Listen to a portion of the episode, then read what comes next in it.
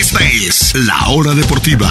Una hora con toda la información del deporte en Orlando, México y los Estados Unidos. Fútbol, básquetbol, béisbol y más, mucho más. Esta es La Hora Deportiva con Juan Pablo Sabines. Bienvenidos, bienvenidos a todos a La Hora Deportiva en este Miércoles 14 de abril, miércoles de Champions League. Ya tenemos definidos los semifinalistas de Champions. Hablaremos de todos los partidos de cuartos de final. Los de ayer, los de hoy que acaban de terminar.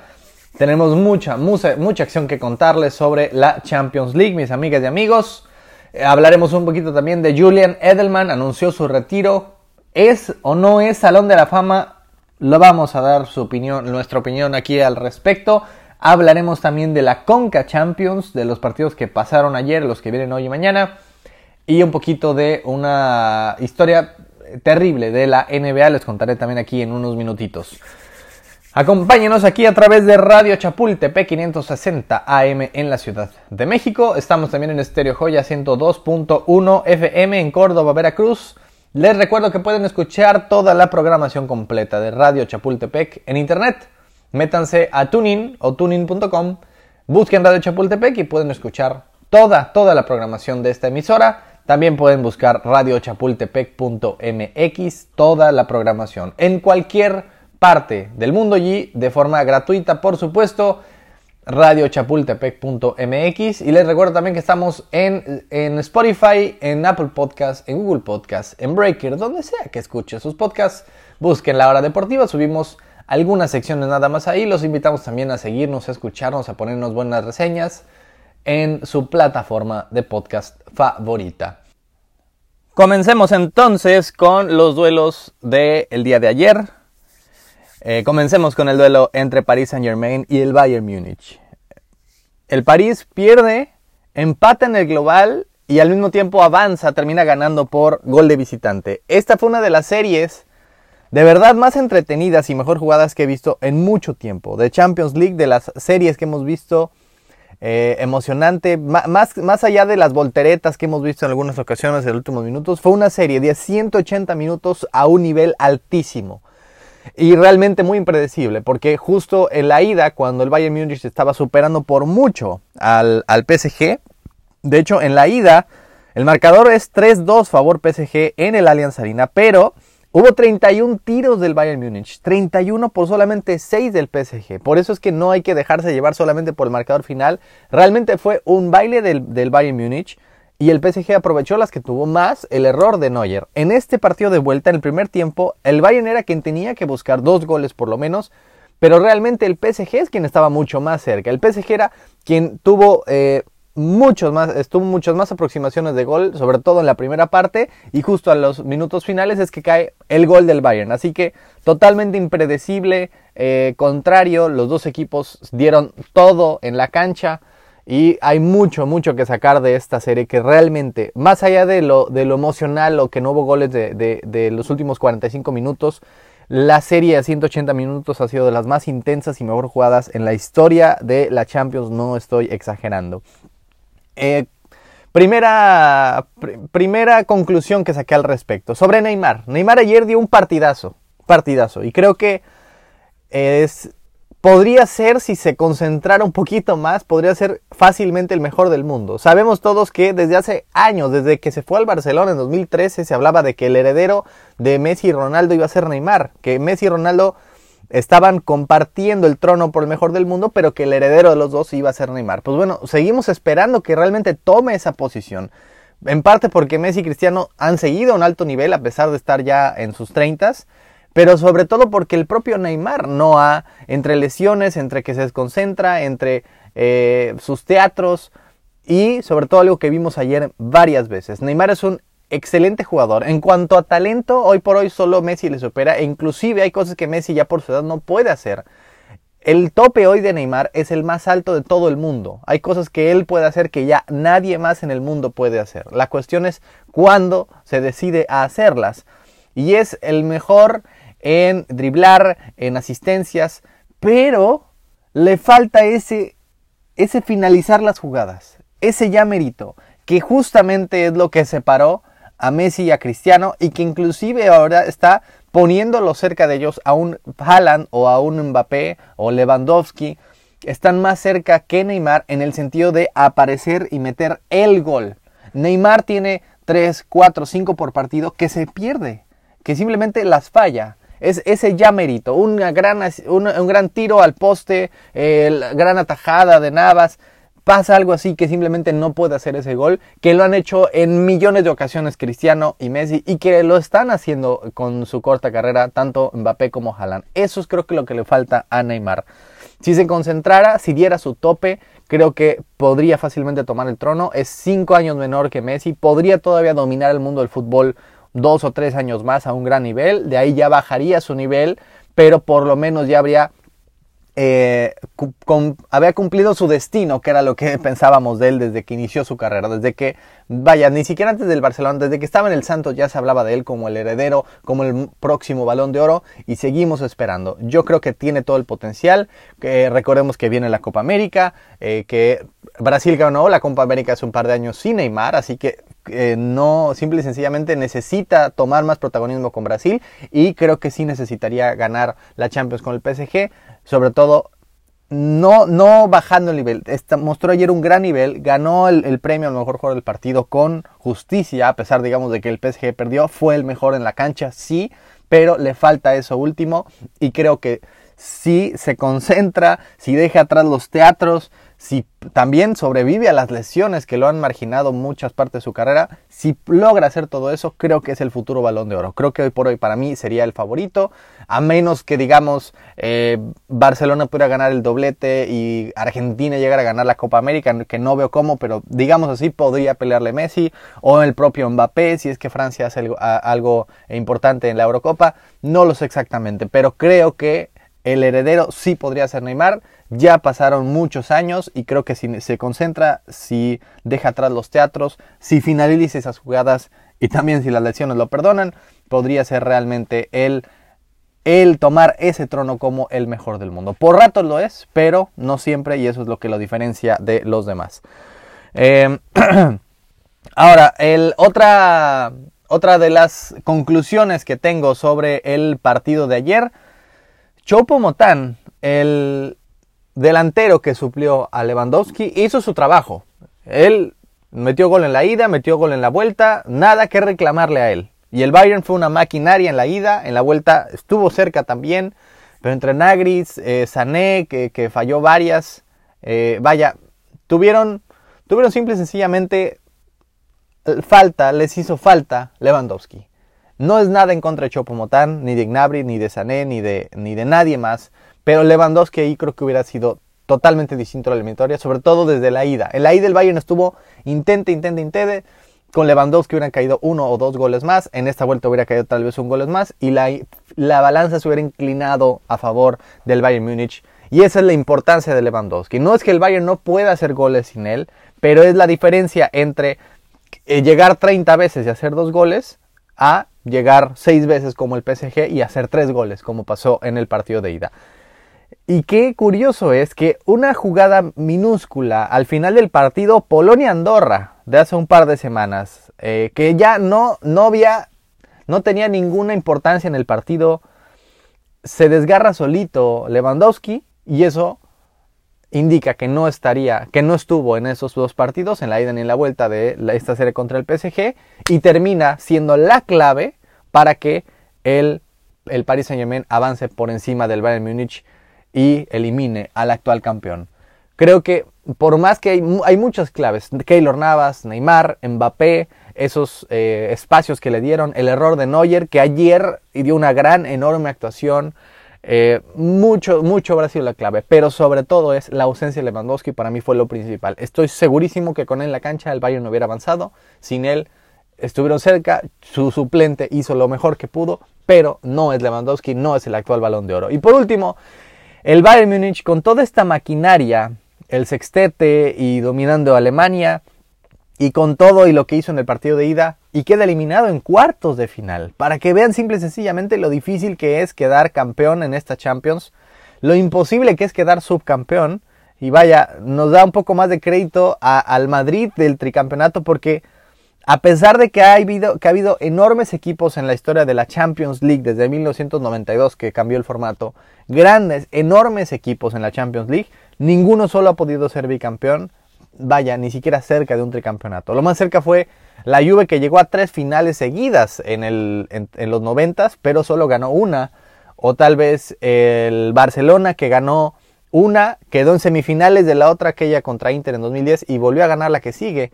Tal vez digamos es lo más cercano, pero realmente vemos qué complicado, qué imposible es ganar eh, dos Champions seguidas, tres realmente es, eh, no creo que lo volvamos a ver en muchísimo tiempo. Así que esto, uno de los grandes ganadores de ayer fue el Real Madrid, aquel de entre 2016 y 18, porque se engrandece todavía más esa, esa leyenda del tricampeonato en la Champions. Avanza el PSG, sin duda será uno de los grandes, grandes favoritos, sobre todo si Neymar está como en el nivel de ayer y sobre todo si puede finalizar como, como decíamos.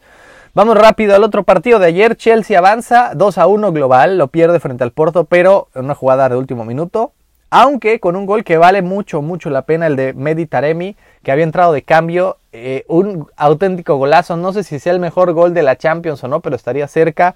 Una chilena ya al minuto 94, simplemente no fue para la anécdota para acercar al Porto, aunque ya realmente acabó el partido segundos después.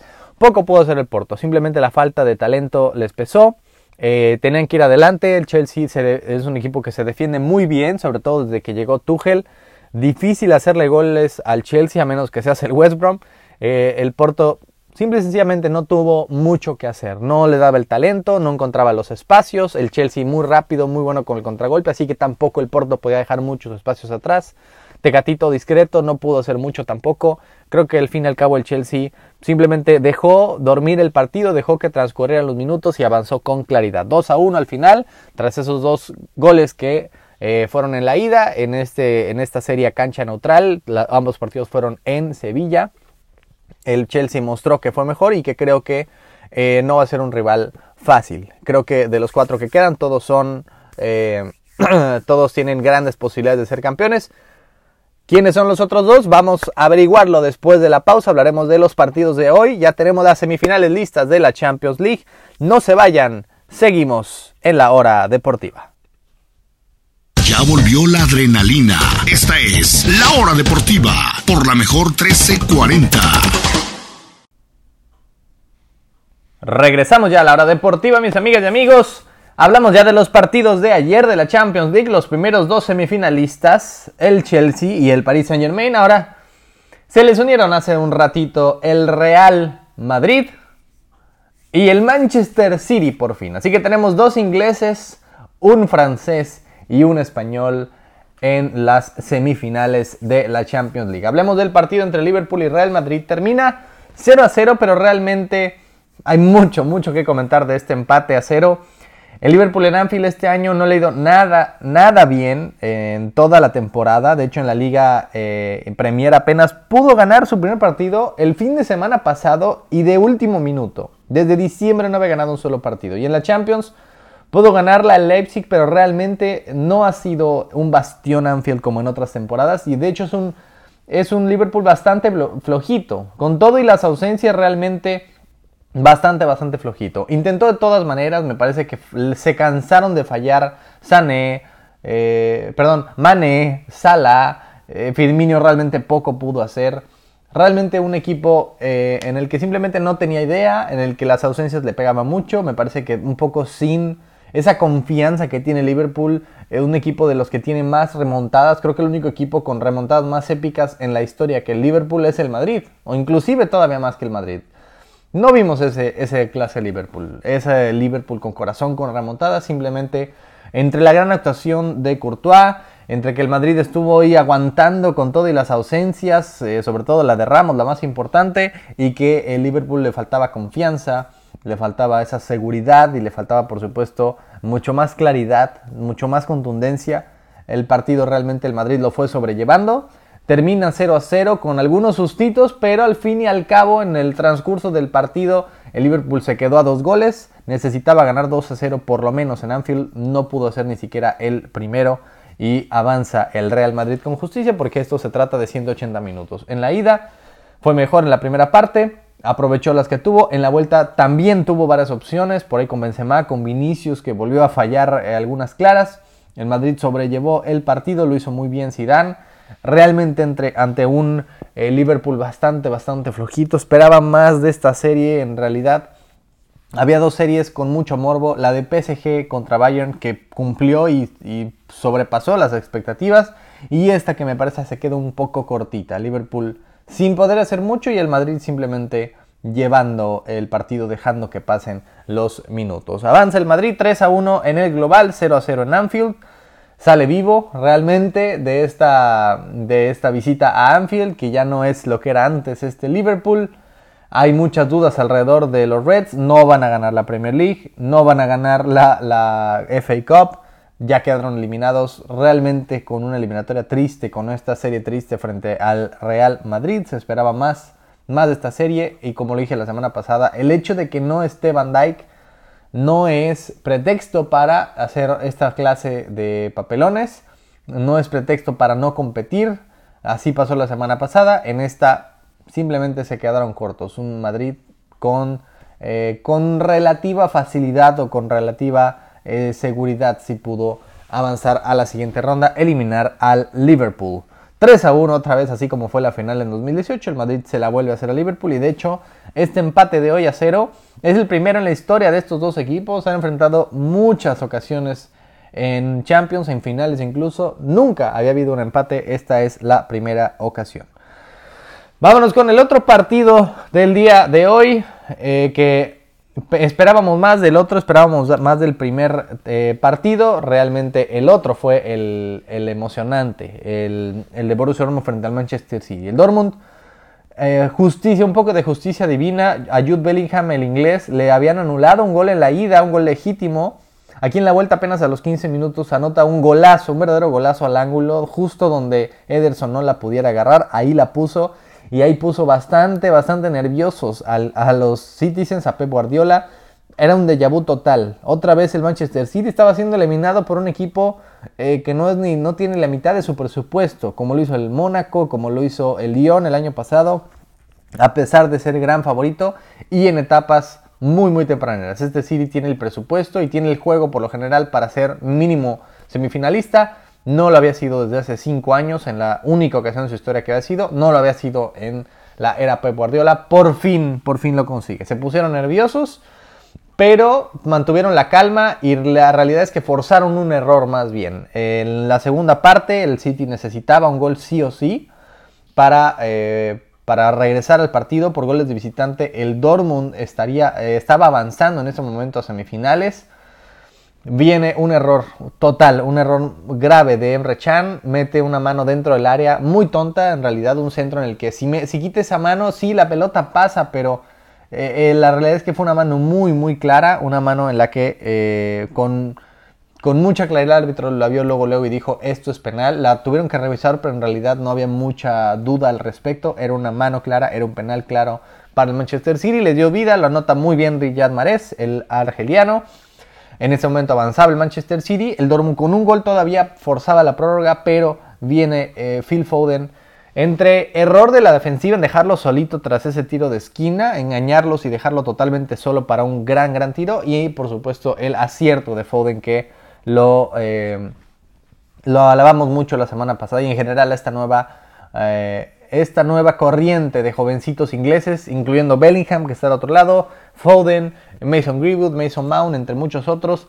Foden, gol en la ida, gol en la vuelta, golazo, golazo en la vuelta de fuera del área, poste y dentro para darle ya toda, toda la tranquilidad al Manchester City. Después de ese gol, el Borussia Dortmund necesitaba tres, ya no había nada, nada que hacer al respecto.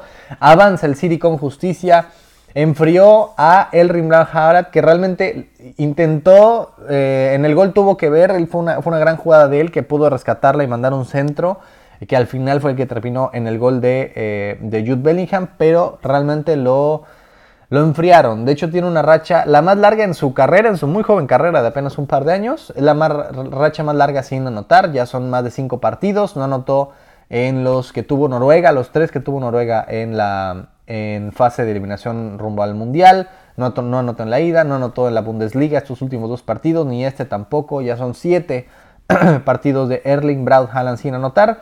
No jugó mal realmente, pero pues lo que lo importante de él, por supuesto, es un hombre gol. Hay muchas, muchas dudas sobre su futuro, sobre todo después de esto. Y de que el Borussia Dortmund está a 7 puntos de, de, avanzar a la Champions League. Obviamente no va, a ser un, no va a ser un jugador de Europa League la próxima temporada. Esto incrementa aún más las posibilidades de avanzar a de mudarse de equipo para la próxima temporada. La cuestión es, al City no sé si realmente le convenga porque el City otra vez más salió con un falso 9, sin delanteros reales. En esta ocasión fue De Bruyne, ya no fue Bernardo Silva, pero sin delanteros en todo, en todo el partido. Solo hizo un cambio Guardiola, entró Sterling, que tampoco comparto el dejarlo en la banca, eh, así como jugar sin delantero, pero bueno, por algo sabe Guardiola mucho más que cualquiera de nosotros. Y en esta ocasión, para variarla, le salió bien la jugada. Ya no hizo muchos inventos, solamente por supuesto sin, sin jugar sin delantero. Creo que le salió, a pesar de que eh, por un momento se puso bastante nervioso y que por varios minutos, por 40 minutos del partido, estaban quedando eliminados. Avanza el City con justicia y ahí les va. ¿Cómo quedan las semifinales, mis amigas y amigos? Ya estaremos hablando mucho más a fondo al respecto en, los próximos, eh, en las próximas semanas. Tendremos que esperar dos semanas más. Pero el 27 de abril jugarán el Real Madrid frente al Chelsea en el estadio Alfredo Di Stefano y el Paris Saint Germain en casa frente al Manchester City. Varios, varios viejos conocidos en este partido, incluyendo Pochettino y Guardiola. Las vueltas serán en Inglaterra ambas. La próxima semana, ya en mayo, el 4 de mayo, el, eh, el Manchester City recibiendo al PSG, Chelsea recibiendo al Real Madrid. Ahora sí, para definir quién avanza a la siguiente ronda. Quién avanza, por cierto, por supuesto, a la gran final de la Champions League, que será el 29 de mayo en Estambul. Solo quedan cuatro. Manchester City frente al Paris Saint Germain, semifinal 1. Y Real Madrid frente al Chelsea. Esos son los cuatro equipos que quedan vivos en la Champions League. Mañana se definen los semifinalistas de la Europa League. Nosotros vamos a una pausa y continuamos con más. No se vayan, seguimos en la hora deportiva.